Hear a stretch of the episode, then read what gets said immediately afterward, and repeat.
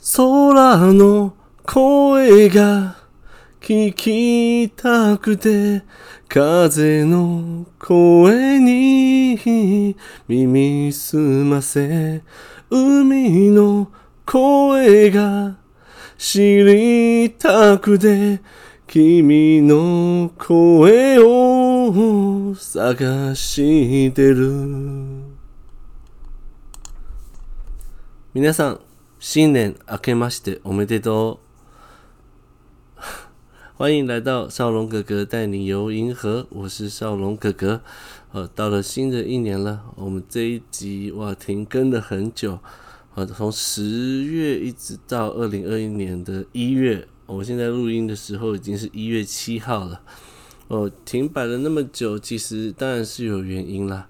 主要是因为尚龙哥哥在十月的时候接受原本公司的安排，开始带一些国内团，哦，一般俗称的国旅。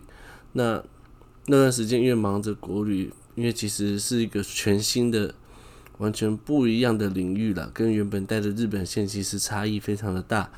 那很多的地方其实少龙葛格都没有去过，所以在每一团之前都要做很多国旅的功课，因此。我实在是挤不太出时间来录 Podcast，那段时间其实就连原本在跑外送也有一点停摆。那后来到了十一月，辗转到了十一月底，刚好少龙葛格家里面又遇到哦，我的爷爷过世了。那因为看这样很多事情都挤在一起，所以对我来说，二零二零年最大的憾事吧，就是自己的爷爷过世。那。一直到后来，哦，其实也慢慢的觉得说国旅这一部分有一点不太想碰了。那原因有很多，那其实那时候也挣扎了很久，跟公司也有很多的来来往往。那最后还是决定说，就不要带国旅回来，专心跑外送。那也因为这样的关系，所以又可以又又可以回来继续录 Podcast，哦，所以很开心。那继续要把之前。我自己埋的坑要把它补齐了，好，所以我们这一集要主讲的就是浦岛太郎和乌拉西玛塔罗。那么这一集的话，主要是要归类在少龙哥哥讲故事这个单元。好，我们来讲一下，我在日本是家喻户晓，在台湾应该有蛮多小朋友有听过的浦岛太郎的故事。现在在日本讲到浦岛太郎，应该他们都会联想到哦，算是日本的三大龙头电信品牌哦，au 它的广告一系列的哦，三太郎系列里面的三太郎分别是来自日本来自日本童话的桃太郎、浦岛太郎跟金太郎哦，三个经典的角色，他们找了算是在日本蛮有名气的演员，从二零一五年开始就席卷整个广告界。哦，原本在日本，他们的广告各项的电视电视广告大赏啦、排行榜啦，一直以来都是另外一间的电信龙头叫 SoftBank 和软银他们的白户家系列，最具代表性的就是他们的里面这个一个家族的爸爸お父さん是一只应该是秋田犬吧，白色的。我其实有的时候少龙葛格分不太出来秋田犬跟柴犬。 哦，应该是体型的大小，它应该算是秋田犬，叫豆桑。哦，那它的女儿的话，也是一直都是由哦很有名的上户彩哦来扮演。那一直以来，哦，这是 SoftBank 的白户家系列，都算是在名列前茅了。大家的算是对广告界来讲好感度最高的，都是他们家的广告。因为看他们的广告，就感觉好像看这个家庭的一个小短剧，哦，大概三十三十秒左右的短剧。那一一篇接着一篇下来，你会发觉到说，诶，越来越多的成员加入，他们之间又有各各种不一样的火花都有。像之前在半泽直树正红的时候，哦，堺雅人，哦，这个演员也加入了这个 SoftBank 系列。那在二零一五年开始，AU 他们自己去算是筹备了这个三太郎系列。哦，就用这三太郎是个彼此算是好朋友、好兄弟，一起出去旅游啦，四处去见闻啦，增广见闻，认识了很多也是来自日本童话故事的人。到后面，除了像是我们讲竹取公主啦，会那种龙龙宫的乙姬公主，甚至是拇指姑娘、哦一寸法师这些，全部都加入了。也因此他们马上怎样声势水涨船高，后来就打败了白户家，成为了日本他们心目中最喜爱的广告界的算是龙头。他们也非常的有有趣味性啦。那里面的浦岛太郎就是由桐谷健太，我这个日本算是蛮有名的一个男演员，好，其实也是算中生代了，以现在来讲。那他所扮演的，那在一开始，我，少龙哥哥唱了一段歌，哦，虽然说啊歌喉没有到很有自信了，但是哦，算是清唱，让大家可以稍微听一下这首歌，就是来自桐谷健太所扮演的浦岛太郎，他所演演唱的《海之声》和《Umi no Koi》，《Umi no Koi》海之声。这首《海之声》的话呢，推出的时候其实就伴随着广告而来，哦，让很多的日本人就是着迷啊。甚至在二零一六年年底，或是跨年，他们的日本的那个红白歌合战，哦，在二零一六年的年底，桐谷健太他就是以浦岛太郎的身份初次登上了红白，哦，那一年真是非常有话题性，因为那一年能够初次登上红白有两个太郎，一个就是浦岛太郎，另外一个也是当时风靡全世界的 Pico 太郎，哦，现在应该很多人都会忘记 Pico 太郎了。就是那个 I have a pen, I have an apple 的那个，好像就是 Pico 太郎。在那一年，这两个都算是在日本很红，也是第一次登上红白哦，所以让大家算是耳目一新了。好，那其实我们现在正式来讲浦岛太郎的故事的话，其实浦岛太郎它是一个日本流传已久的童话故事哦，Otogi Banashi 童话故事。那最早的话呢，一般。普遍大家的认知是来自于御茄草子，御茄草子它其实就是指从室町时代，应该说平安时代之后，室町时代、室町幕府时期，其实很多的平民的文学开始兴起，一些从所谓的童话故事开始开始慢慢的就是诶从各地开始冒发芽了，让大家开始出来说，诶原来除了说宫廷的贵族会写书写故事以外，其实老百姓也可以写出蛮多不错的作品。那其实这些作品很多都已经找不到源头，或是找不到原作者了。那借由各种的收集起来的一系列的文集，就叫做御伽草子。哦，那个字你要说御伽草子也可以啦。那个字的话，像我们一般的伽利略，或是你要叫它伽利略，都可以。哦，在我们的中文那个字，哦，一个人字旁，一个加油的加，你要念它加也可以，因为我们像一般我们的瑜伽的伽，或者是像那个伽马。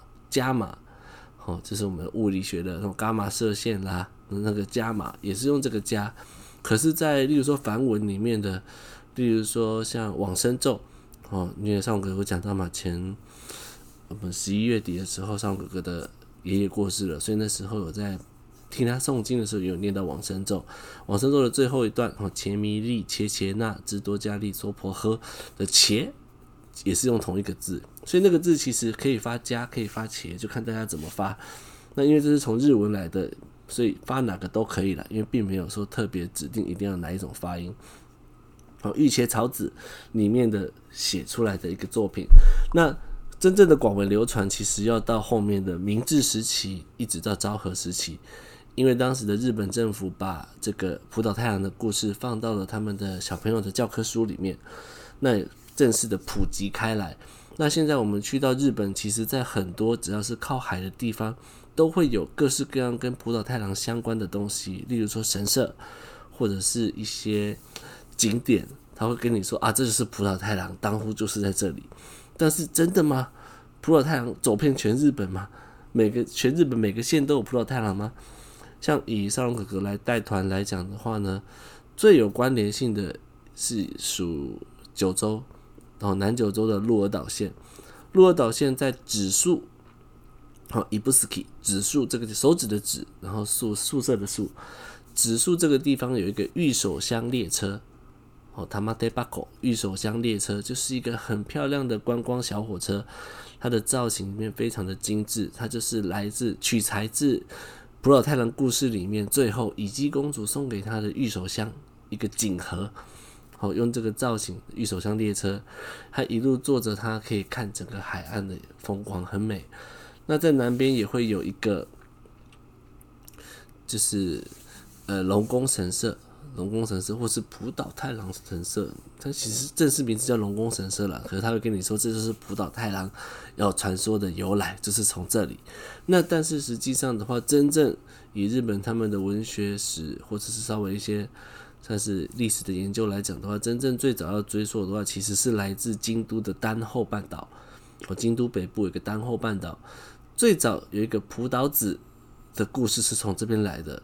目前找得到的资料，所以其实，我其实日本各地的可能是因为这个故事普及之后，大家纷纷就要说啊，我这边也有关系，啊那边也有关系，就有点像在我们台湾的郑成功和，我们的国姓爷的故事一样。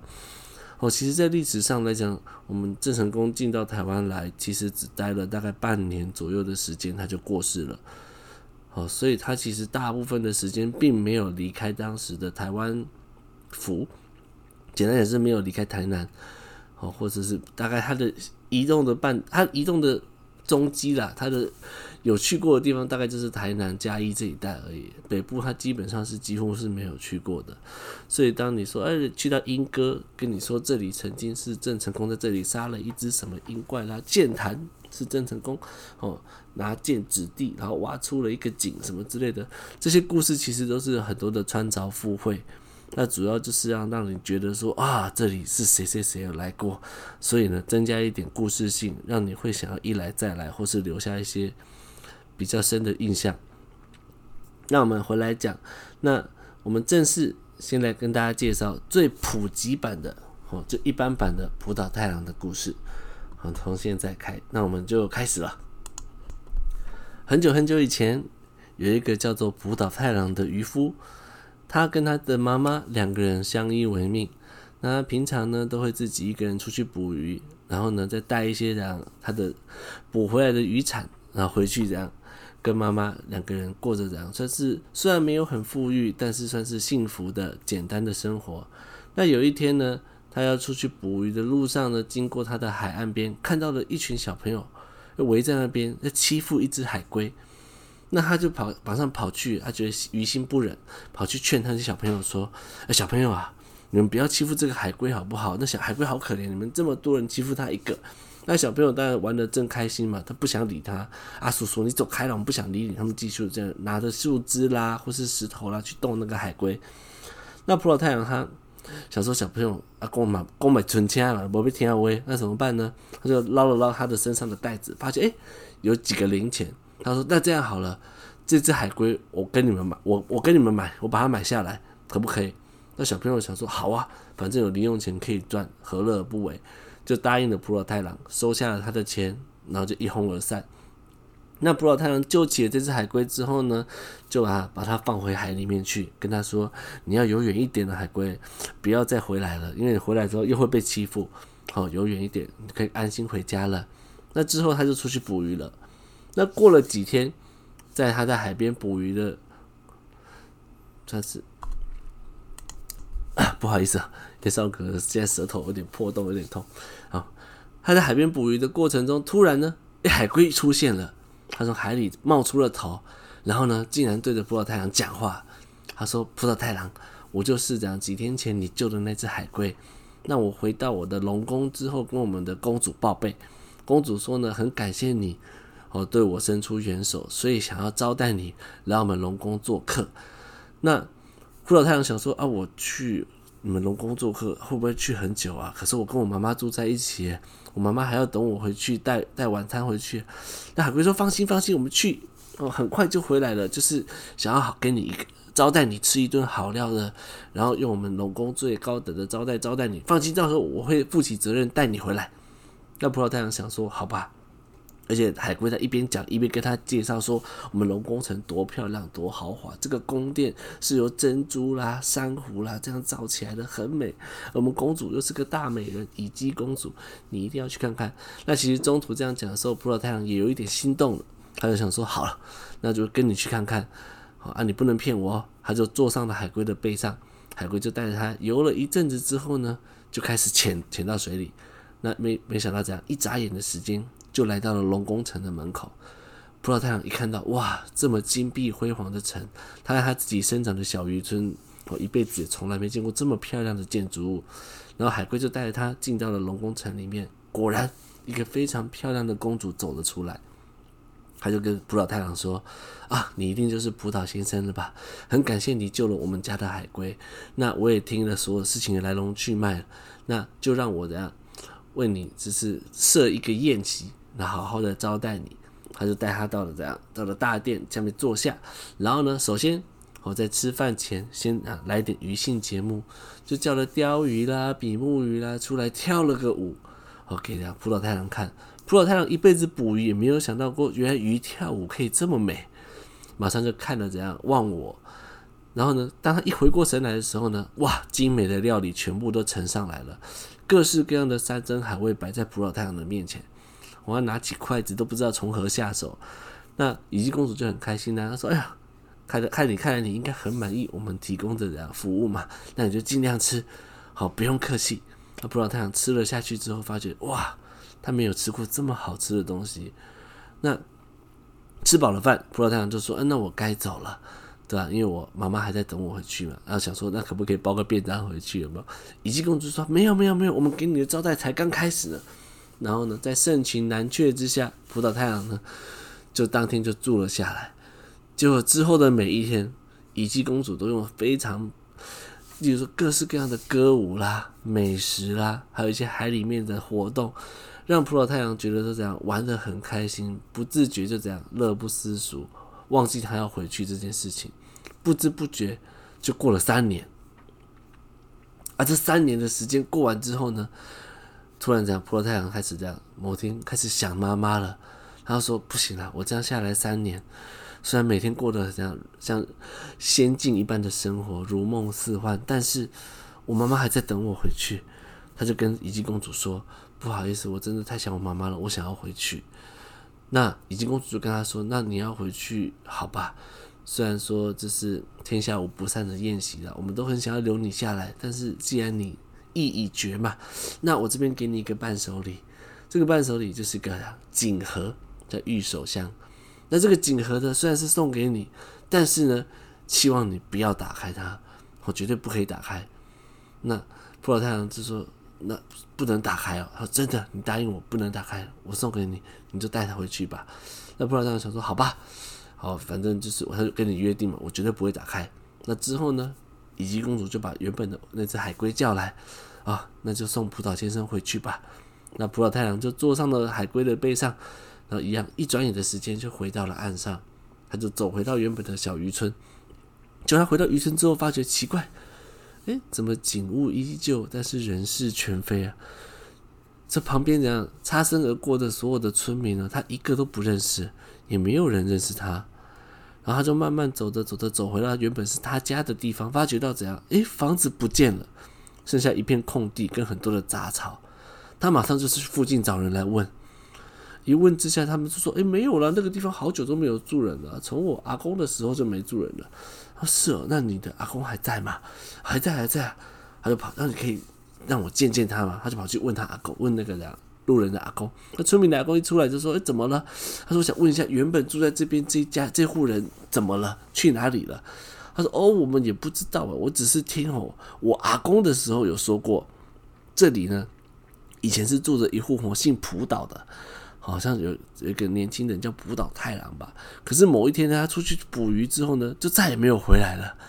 我我阿公说，那已经是好久以前的事情了。我算算到现在，可能都两三百年了。那浦岛太郎呢，当下听了就傻眼了。他告辞了这对村民之后呢，一个人就恍神恍神，又走回到了海边。他没有想到说，哎，我在海里面龙宫城开心的过了三年的时间而已，怎么到人世间已经过了三百年？两三百年，他的妈妈都已经不知道去到哪里了，他的家也已经不是家了。他在这种这样百无聊赖、万念俱灰的情况之下呢，诶，突然诶，手边摸到了啊，身上带着这个锦盒。他想也没有想，就把它打开来，想说那里面到底是什么东西。结果没想到打开了盒子之后呢，里面冒出了一阵白烟。当白烟散去之后，浦岛太郎变成了一个白发苍苍的老人。那浦岛太郎的故事就到这边结束了。有没有觉得很奇怪？这个故事跟以往我们一般从小听的童话故事有一个最大不同的点，就是在结局。一般的结局都是王子公主从此过着幸福快乐的生活啦，从此过着快快乐乐的日子啦，从此怎么样啦？可是浦岛太郎这个故事到最后，诶，变成了老人之后就没有了，就结束了。到底是为什么？有些人就会说，一般我们的课本啦，或是那种童话故事书就会说，这个就是浦岛太郎这样，他不守信用嘛。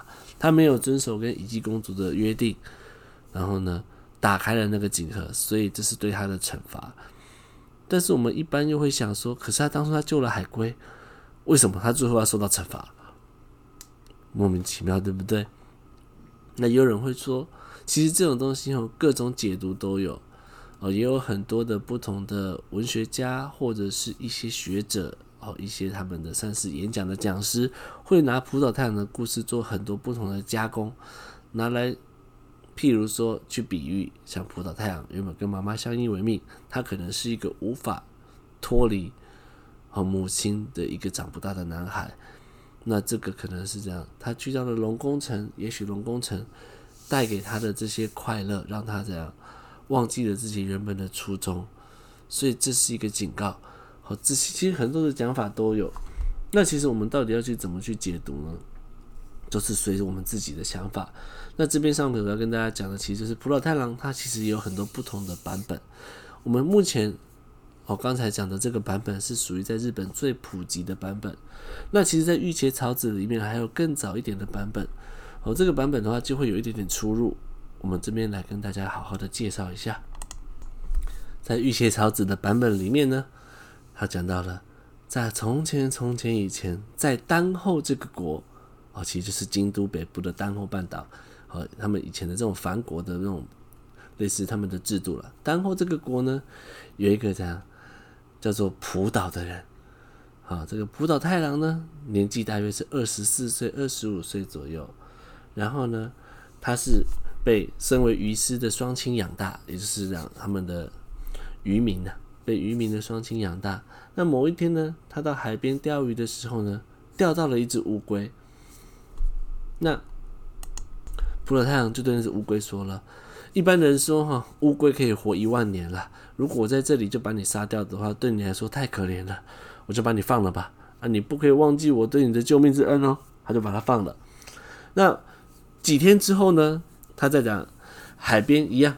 哦，他在划着船在海上钓鱼的时候呢，突然有一个女人坐着小船来到了他的身边，搭上了他的船，然后跟他说：“你可不可以带我回我的国家呢？”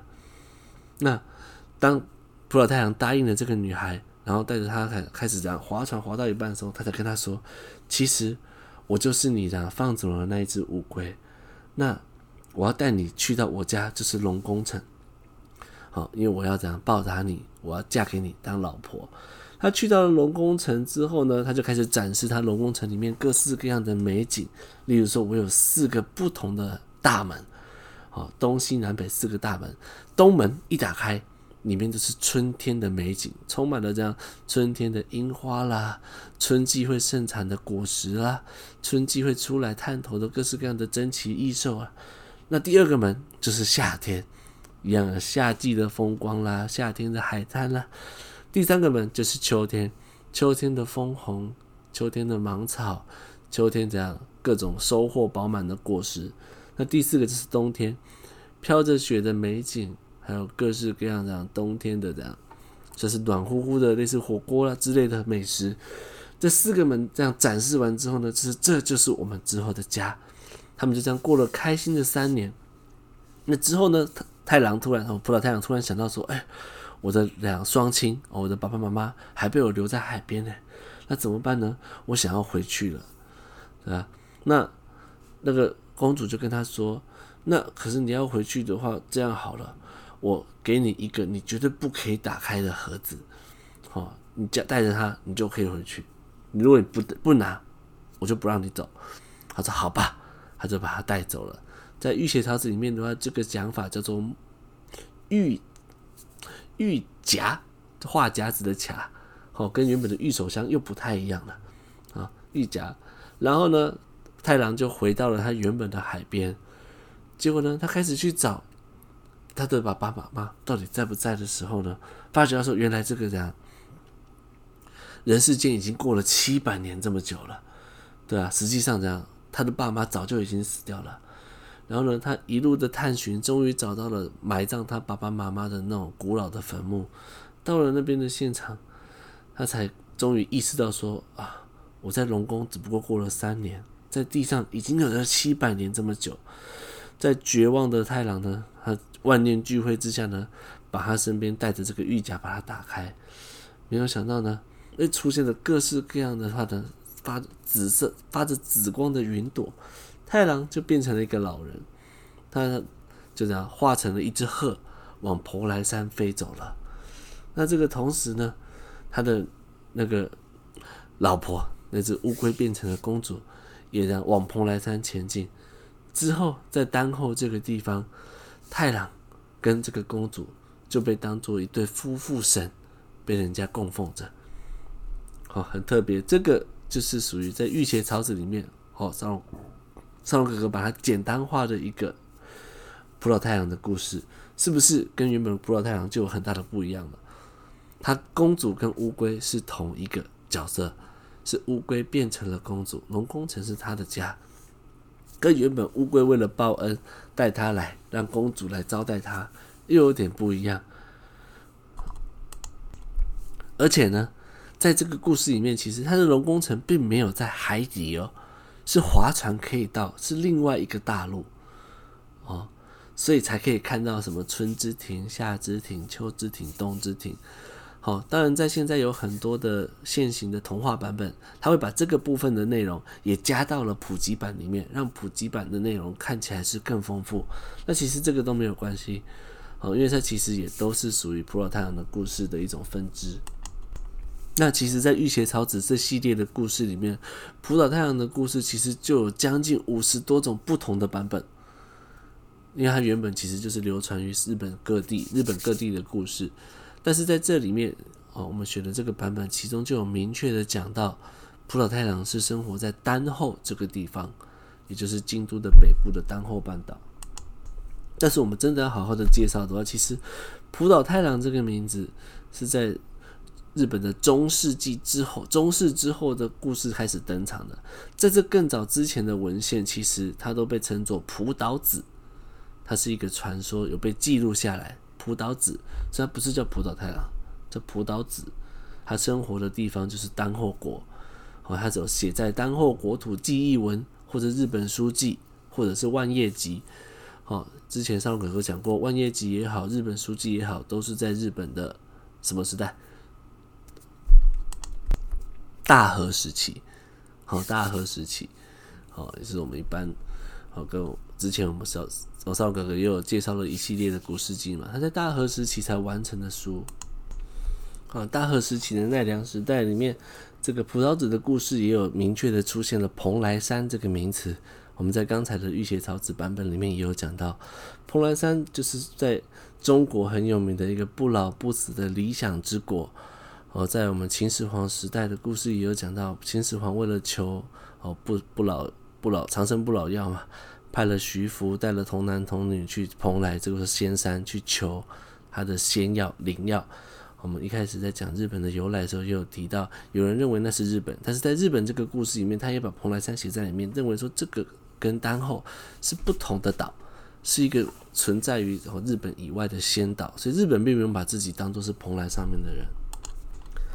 在我们刚刚讲的这个丹后国的记载里面，我们的风土异闻里面写到，浦岛子的话，他其实是一个住在蒲，就是海边，好的一个叫做岛子的人，好，甚至他有他的特别的名字，叫做统川岛子。统川岛子，他虽然有叫岛子，他是男生哦。他这个岛呢，也跟葡萄太阳的岛有点不太一样，他的山是写在旁边，啊，浦岛子。他写说，浦岛子是一个容姿端丽、一个优雅的年轻人。然后呢，在日本的雄略天皇这个时代，浦岛子呢，岛子一个人就这样在大海里面坐着小船，然后浮在海上面开始钓鱼。可是呢，过了三天三夜，一条鱼都没有钓到。正在他准备要放弃的时候呢，突然他钓到了一只哦，这样闪着五种不同颜色的乌龟。他觉得很不可思议，好像一方面觉得很不可思议，一方面就把这只乌龟这样拉上了船上。那之后呢，他就把乌龟这样放好之后呢，就稍微这样睡了个小觉。没有想到他一觉醒来呢，乌龟竟然变成了一个漂亮的女孩。她这个漂亮的，哦，那漂亮的程度哈，是这样，导致他根本无法去形容的。那因为这里是这样，离陆陆地很远的海上。他想说：“奇怪，怎么出现了这个女孩子？”他就问他说：“你是从哪里来的？对吧？你怎么会来到这个船上？我的船，我的船漂在海上，你怎么来这里了？”那这个女孩呢，就带着微笑跟他说：“你一个人把我吊起来，你还忘了吗？难道你觉得我是怎样乘着风、乘着云过来的吗？”然后岛子听到风云，他马上抬头看，对啊，他就在小女孩开玩笑说：“我啊，其实是从天上的神仙之国来的。”对啊，然后呢，你不要怀疑我哦，对吧？其实我是想要接近你，想要跟你交朋友。那岛子就真的相信说他是怎样从神仙之国来的，他相信了他。然后呢，这时候少女又跟他说了：“我想要永远待在你的身边。”那你的意思是如何呢？请你告诉我你的想法。那岛子就说：“哎呦，我们才第一次见面，没有想到你就这么爱慕我。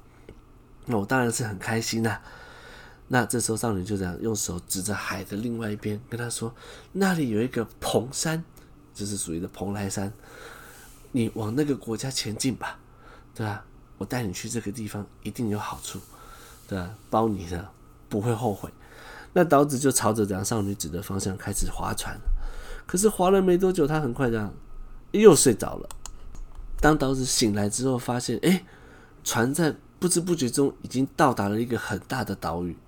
上面呢，地面洒满了那种玉石，很漂亮的石头，甚至有些是这样很珍贵的玉。然后也有一间这样非常漂亮、很美丽、壮阔的宫殿，它的楼阁闪着光芒。那它的完全是没是岛子一辈子没看过的景色。那他就牵着这少女的手，两个人呢慢慢的往这个宫殿去走，对吧？那之后呢，他就走到了这样一间很。应该是一面非常的，就是宏伟的门前面。那这个时候，少女跟他说：“你在这边稍等我一下。”之后呢，说完了这句话，少女就走进了这个门里面。那就在等岛子在门前等的时候呢，有七个小朋友竟然跑来了这边，然后跟普跟我们的普岛子说：“哇，这个人就是我们这样乌龟公主的老公，他要变成我们乌龟公主的老公，对吧？”然后之后呢？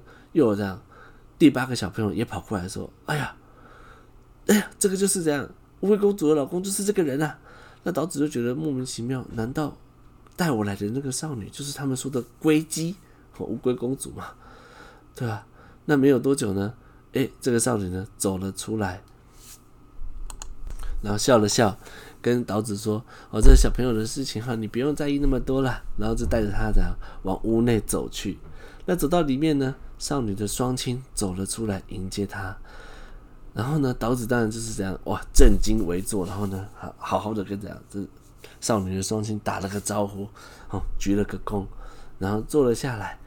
那这双亲就说了，他说：“我们神住的地方跟人间啊隔了那么远，你们都还可以这样子这样碰见，我觉得真的是非常开心，这是你们的缘分。”然后呢，他就这样招待了非常多这样很丰盛的食材啦，很精用精美的烹调方式做了很多的美食来给岛子吃。再来呢，少女的兄弟姐妹们也都出来跟岛子一起喝酒。再来呢，还有很多这样很可爱的小女孩呢围着岛子身边转。再来呢，整个宫殿里面响响起了这样美妙的歌声，然后就有很多这样漂亮的舞蹈的那种这样舞姬出来。那其实讲，不管所有呈现出来的东西，都是岛子一辈子没有看过、没有听过的，他是觉得这样非常的惊喜，也非常的开心。那之后呢，很快就到了夜晚。好，夜晚呢一到，啊，其实这样来聚会的大家也都回到自己的房间，就只留下岛子跟这样我们的少女两个人。这时候呢，两个人这样靠得非常的近，袖子呢是彼此是碰在一起的这个距离。就在那一晚。两个人正式成为了夫妻。从这一天开始，两个人就过着非常幸福的日子，眼中所见的东西都是美丽的东西，吃的东西都是美味的东西，心情就非常的开心，非常的愉悦。岛子活在这个神仙世界，这样完全忘记这样他原本所活的那种人世间，他觉得非常的开心。就这样，没有想到这样三年的时间就这样过去了。那其实伴随着时间一天一天的过，岛子也越来越。不禁想起说：“哎呀，在故乡的爸爸妈妈不知道过得怎么样，开始会有点在意了，也不小心这样不久不觉就悲从中来。然后呢，一想到爸爸妈妈自己在，就是被他自己这样放在那种故乡，有没有这样三年过了，他就这样食不下咽，然后呢，脸色也越来越难看。那这时候的身为老婆的公主，或者是的少女了。”我一直在讲少女，现在突然变公主。身为老婆的少女就出来说：“你最近怎么跟以前不太一样了？对不对？是怎么了吗？对吧？可以讲来给我听听吗？”那岛子就说：“其实以前啊，很多人都这么说，我还不相信。说人啊，哦，一旦远行之后是会特别思念故乡的，对啊。那听说狐狸呢，要死的时候也会把头朝向着故乡的山头。”那我一直都认为那是这样，是是谎话了。可是最近我越来越觉得那是真的。那这时候少女就说：“你是想回去了吗？”就问他。那岛子就说：“我在神仙世界过得非常开心，这段日子真的是我这样人生中最美好的日子。对，可是我无法忘记我的故乡，当然我也忘不了我的双亲，我的爸爸妈妈。所以可以让我。”回去一趟就好嘛，我只要回去一下子就好了，好几天我就会回来，可以吗？他就这样问了少女。那这时候少女就说就开始哭了，他就说：“你不是跟我定下了非常就是坚定的约定吗？说我们要永远在一起，对啊，你当初我们结为夫妻的时候，你不是也发了这个誓吗？可是如今，难道你要丢下我一个人自己回去吗？”他就这样。流着眼泪，那这时候呢，岛子就抓住了他的双手，然后呢，一边安慰他，对吧？一边这样想说，心里面想说啊，我怎么样安抚他，让他可以愿意让我回去。但是不管他再怎么说，只是让少女更加伤心了。可是，嗯，他也还是最后还是能够理解说岛子他的思乡之情了，所以最后决定说，好吧，我得帮你登记啊。那在出发的那一天，少女跟她的双亲还有家人的大家哦来送行的时候呢，少女就这样拿了一个非常美丽的玉夹，好像化妆道具的那种，就是这种小玉盒，送给了刀子。他就跟她说：“你绝对不可以忘记我，对吧？这个就让你当做伴手礼，回去这破去啊。但是呢，如果你还想要再见到我的话，你绝对不可以打开。”这个盒子，他这样讲了，那岛子当然就跟他约定说：“我当然，我绝对不会打开的，你放心。”之后，岛子就上了船，出发。啊，在船上划着划着，然后过一段时间之后呢，他呢闭上了眼睛，一转眼的时间，他就看到了他的故乡，回到了他原本的海边，他就很很惊讶说：“哎呦，怎么这么快？啊，没有想到，哎，村庄离神界这么近吗？”然后呢？可是他一上岸之后，发觉奇怪，怎么都是他没有看过的景色？怎么房子也变了，装潢也变了，道路也变了，整个地方都不一样了。他就是好像这样，开始去找村人来问，问他说：“哎，我的家人，好，就没有没有人知道我的家人现在住在哪里？三年过去，是不是搬家了？”没有想到一问之下才发现，哇，已经是三百年之后的事情了，对啊？当时。然后他一问都说：“你们知不知道这个岛子的家人在哪里？”那村民就跟他说：“岛子，好，岛子是三百年前有一个叫做这个名字的人了，可是他已经出海去就没有回来了，对吧？”我也是听村里面的老人讲的。哦，这是我们村里面算是怎样大家都知道的事情。那你怎么突然要想要找他？刀子听了之后呢，这样一样大惊失色。我才离开了三年，怎么这边也过了三百年了？那我到底要去哪里才能找得到我的父母？就这样，刀子这样，这个晃神晃神的，然后呢，在被路边走着，就这样走了十天之后，他呢又想说怎样？那我还是回去见一见怎样我老婆好了，这样还比较好。这时呢，他身旁拿在他手上的小木盒呢，刚好呢，哎，他就碰到了他，然后呢，一边摸着摸着，突然呢，觉得说奇怪，怎么有一股冲动，好想要把它打开来看看。对吧，开始好奇说：“诶，里面到底装的是什么？”他就忘记了他跟他的太太的约定，把盒子打开。没有想到，盒子一打开呢，就出现了一堆白烟。那这堆白烟呢，一一股脑的就往天界这样直冲而上。那这个时候呢，岛子才想到啊，不对呢，我跟我太太约定好，如果我还想见到她，我就不能打开了。哇，怎么办？但是呢，事已至此嘛。讲这些也太迟了。他呢，打开了这个盒子之后，才发现他自己的脸变得怎样，充满了皱纹，就好像这样树皮一样。他这时候才想到，他从前从这一刻开始，他再也见不到他的太太了。之后只好的流着泪，在海边呢走来走去，然后呢，悲从中来的时候呢，就开始唱着他的歌。那这个就是浦岛子的传说，也可以说是浦岛太郎算是目前为止最早的原型了。那但是为什么这次要讲浦岛太郎？就是我们上一回哦，我们有介绍到，就是三幸彦跟海幸彦的故事，有没有觉得这个故事的部分内容其实跟原本的三幸彦的内容有点像？三幸彦到了海里面跟冯玉姬结婚，后来呢，我想起了自己的。哥哥的钓钩又回到了陆地上，那一样人也是有这样违背了跟太太的约定，所以其实很多人会描写说，其实这个玉手香为什么最后都要把葡萄子或是葡萄太郎变成一个老人呢？这是一种惩罚。那之前少龙哥哥说，哎，可是那他做了好事，为什么没有报恩呢？其实他报恩这个过过程，其实在他在龙宫城过的那三年就已经完成了。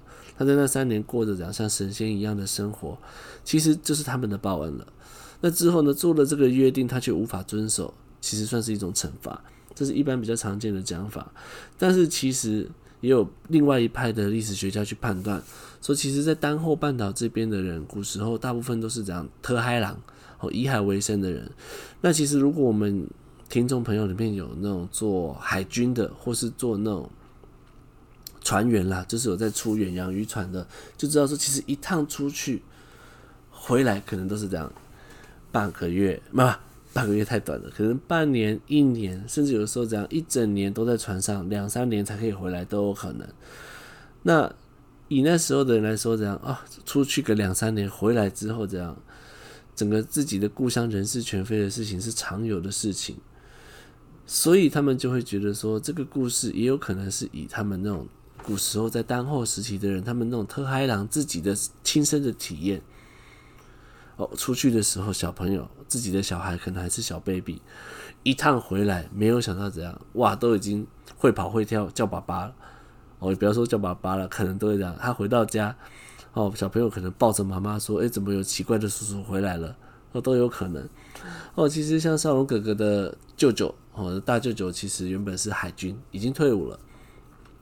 他其实就有开过这类似的玩笑了，对吧？他说出去回来，出去回来，说出个任务回来，可能这样，小朋友都长大了，然后大家都谁都认识，就是不认识这个爸爸，哦，这是常有的事情。那其实浦岛太郎的版本非常多，大部分的内容是大同小异啦。那其实到底有什么寓意、什么含义？哦，你要去追根究底，当然也可以。但是上龙哥哥认为说，其实童话故事不一定说一定就要。带给人家什么启示啦？你要解释成，哎、做好事不一定会有好报，也可以让大家知道社会的残酷、人性的险恶也 OK。你要说我们人就是要这样遵守约定，这一点的话，可能从日本人的民族性也可以看得出来，因为日本人他们就是这样特别的守规定的一个民族啦，像守时就是他们最基本的。啊，不过我们在这个节目的最后，也是要稍微聊一下最近日本的近况。日本，我在今天，他们的首相和菅义伟哦宣布了他们的紧急事态啦，哦，针对一都三县嘛，一都就是东，嗯，sorry sorry，东京都，然后三县的话就是埼玉县、千叶县跟神奈川县，直接简单讲就是东京都跟它的这样周边的这个整个都会圈要进入紧急事态，因为日本他们的目前的确诊确诊数量一直居高不下，东京好像破两千了。那其实越看上格，当然会觉得越伤心啦，越难过。那以日本来说的话，他们去年原本应该办的东京奥运都已经延期了。可是今年他们如果再不好好的正视这个状况的话，其实这可能遥遥无期。那对我们这种日本线的领队来说，当然希望可以越快好，越快可以回去正常带团是最好的。但是现在目日本怎么讲？他就是。画 蛙怎么讲？假蛙来矿蛙蛙，他是自己这这样讲？也不太对。就是他现在该做好的防疫都没有做好，就在想着要振兴，想着要去做一些其实不适合的事情。像当初他们的那个 Go to Travel，我就一直很纳闷，他们凭什么明明就还没有到那个状况，凭什么就开始推观光？凭什么开始推振兴？当然我知道日本现在状况非常的。艰难。哦，以前两天我看到的新闻，秋叶原哦那边有非常多的店家其实开始收掉了。Yamada Denki 啊，或者是像 Sega 他们那种游乐游那种游乐中心，其实好几间都收掉了。那从少龙哥哥在日本的朋友带回来的消息也是，像以前我们台湾人去日本最常去的药妆店，哦，其中最具代表性的就是大国药妆。哦，前几年展店非常快。哦，只要你去到任何观光景点，人够多，一定都会有大国药妆。可是呢，伴随着疫情，它其实收了非常多间。因为以前其实少龙哥哥就常常在团上跟我们的团员讲，日本人根本没有再去大国药妆。那可是他们不会信哦，因为。一般的台湾的旅客，从出去前可能就会有很多的自己的家人亲友会跟他说：“你去日本后一定要买什么东西我，要去哪一间买。”通常大国药妆都是大家评价可能是普遍平均下来比较便宜的一间，所以很多人都会去。但是第一，它的背后是中资；第二，它虽然便宜，可是它其实做了很多日本人不会做的事情，例如说在一些原本应该非常淳朴、非常保持的很好的那种观光点，他硬要给你开一间药妆店在那里，其实就非常的破坏那边的景观跟那边的整个气氛。那所以的话，其实很多日本人甚至会去抵制大国药妆。像以我所知最有名也是最成功的例子，就是在我们关东有一个很有名的地方叫人野八海，我心中哈凯。哦，那边的话，只有非常漂亮的，算是涌泉湖，也可以看到漂亮的富士山。可是人野八海那边的话，其实在几年前有开了一间大国药妆。从开之后，当地的日本人就一直在抵制、抵制，甚至让所有的来的游览车都是说叫他们不准放客人去那里。如果他们的客人去大国药妆，以后这个地方就不让他们停，用各种的方式去抵制。终于。在二零一九年的时候，把抵制成功，大国药妆收掉了，人也八海了。从这一点，你就可以看得出来，日本人对这间店很反感。正常，其实我们，哦，今天不要牵扯任何政治，但是你自己想一想，有哪一个国家会自称自己是大国？哼哼，绝对不会是日本。哦，所以这间当然不会是日本人开的。那现在大国药妆也收了好几间了。据我所知，光是心斋桥那边就收了好几件，所以确实日本他们因为这次的疫情，经济上面甚至很多人光是生活上面受了很严重的打击。但是你没有先把该有的防疫的措施做好，对吧？有些必要的先割舍，痛个痛个几个月之后，你才有办法去做复苏。可是日本就是都还没有。防疫完成就开始推，所以才会导致之前的北海道爆发、冲绳爆发，现在的东京都爆发。东京都不爆发也不爆发也难，那么多的人，整个都会圈每天光是通勤人口就已经有一千万左右，你要怎么去抑制？所以我们会觉得说，也难怪现在非常多的人，各界人士其实对目前现任的首相啦、总理，哦，抗上都非常的不满意，认为他就是慢半拍、读稿机都有可能，其实各种想法都有。那我们当然是希望日本可以赶快好起来。那目前其实世界上有很多国家都开始打疫苗了，我们台湾目前疫苗是还没有研究出来啦。那但是我们有跟其他国家合作的，像跟德国合作的，目前希望说可以尽快完成，那尽快通过我们的人体试验，然后呢，让我们一些比较确切需求的，因为我们是医采职业吧，可能先从医护人员或者是航空业开始先打，然后之后再普及，让我们一般的百姓打。希望疫苗完成之后，哦，整个世界可以变得比较好转。希望二零二一年。能够带来一个全新不同的气象。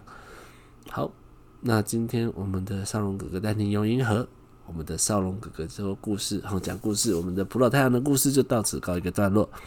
哦，非常谢谢大家的支持，呃，还愿意听下去的团听众的话，其实我是非常的感谢啦。毕竟我已经隔了大概两个多月没有更新了。很多人可能觉得哇，这个台可能收掉了，哦，其实不是啦，真的是有很多事情产生。那我也希望说，接下来的时间可以变得比较稳定。一开始本来想说一周可以两更的，现在一周一更都有点困难，哦，不过其实时间我会尽量去把它挤出来，所以不用担心，也希望大家可以继续支持少龙哥哥带你游银河。好，那这里我们就告一个段落，跟大家说个拜拜了，どうもありがとうございました。